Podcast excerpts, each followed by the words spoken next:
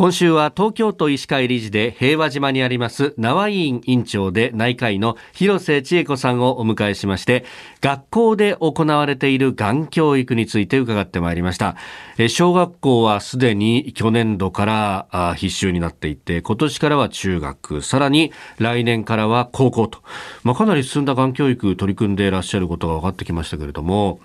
ただやっぱりリスクを考えると、まあ、その一番がんにかかる可能性があるというと大人ですよね。そうですね。この大人へのがん教育っていうと、やっぱりまずは検診ということになりますか？そうですね、それが一番いいと思いますね。その現状っていかがですか？あ、あのコロナ禍において、はい、やはりあの受診率、全体の受診率が下がってきています。うーん、まあ、そうすると、まあ、確かにね、あの病院に行くってなった時に、はあ、どうしようかなって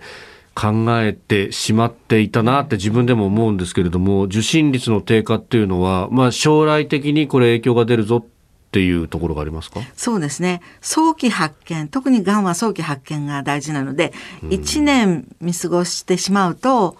次に見つかった時にがんが大きくなっているということも考えられますので、はい、できるだけ毎年受けていただきたいというふうに思ってます。うーん、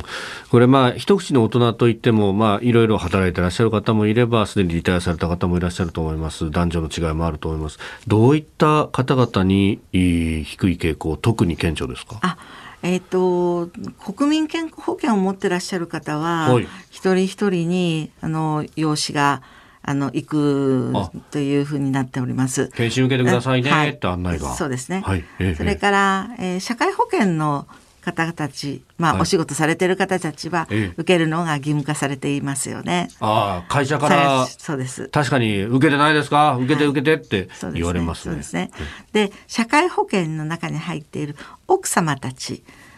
あ、そういう方、配偶者の方が、はい、あの受けるチャンスを失っていらっしゃる方たちが多いように見受けられます。あ、なるほど。いわゆる扶養に入ってらっしゃる。そうです。うーん、あの年代で分けるとどうですか？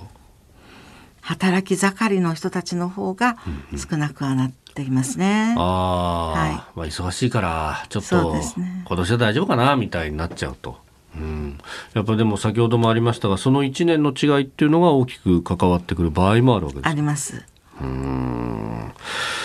これね、あの受診率をどうやって高めていくかってなかなか難しいですよね。そうですね。あのやはり医師会でもどういうふうにしたら受診率が上がるかっていうのを常にあの考えています。うーん、あの区の方から要請があって、はい、あの受診率が高い先生のところはじゃあどうして高くなっているのか、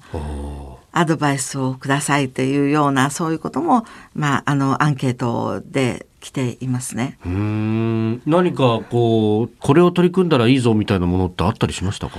やはり毎回の声かけが大事だと思いますね。なるほど。今年やりましたかっていうような、ええ、そういうのが大事だと思いますね。うーん、やっぱいっかいじゃなくってもう、あ、この人さこの間行ったからいいかじゃなくって。そうですね、はい、あ、確かにこれどこで響いてくるのかっていうのは分かんないですもんね。うん、そういう地道な努力みたいなものが。そうですね、それが大事だと思います。うん、それからあの今週いっしゅうかんお話を伺ってきて、子どもたちの教育のためにこうスライドをご用意されてるって話がありました、はいはい、ああいうのって大人が見る機会ってのはなかなかないんですかね？そうですね、なかなか見る機会はないですね。うーん、できるだけ、まあ、子どもたちに教育して、はい、それを、まあ、お父さんお母さんにそれをフィードバックしてという、はい、そういうところがやっぱり一番の狙いかなというふうに思ってます。なるほど。そうやってじわじわと広げていく、ね、はい、えー、肝に銘じたいと思います、はい。えー、今週は縄医院院長の広瀬千恵子さんにがん教育について伺ってまいりました。先生、いっしゅうかんどうもありがとうございました。ありがとうございました。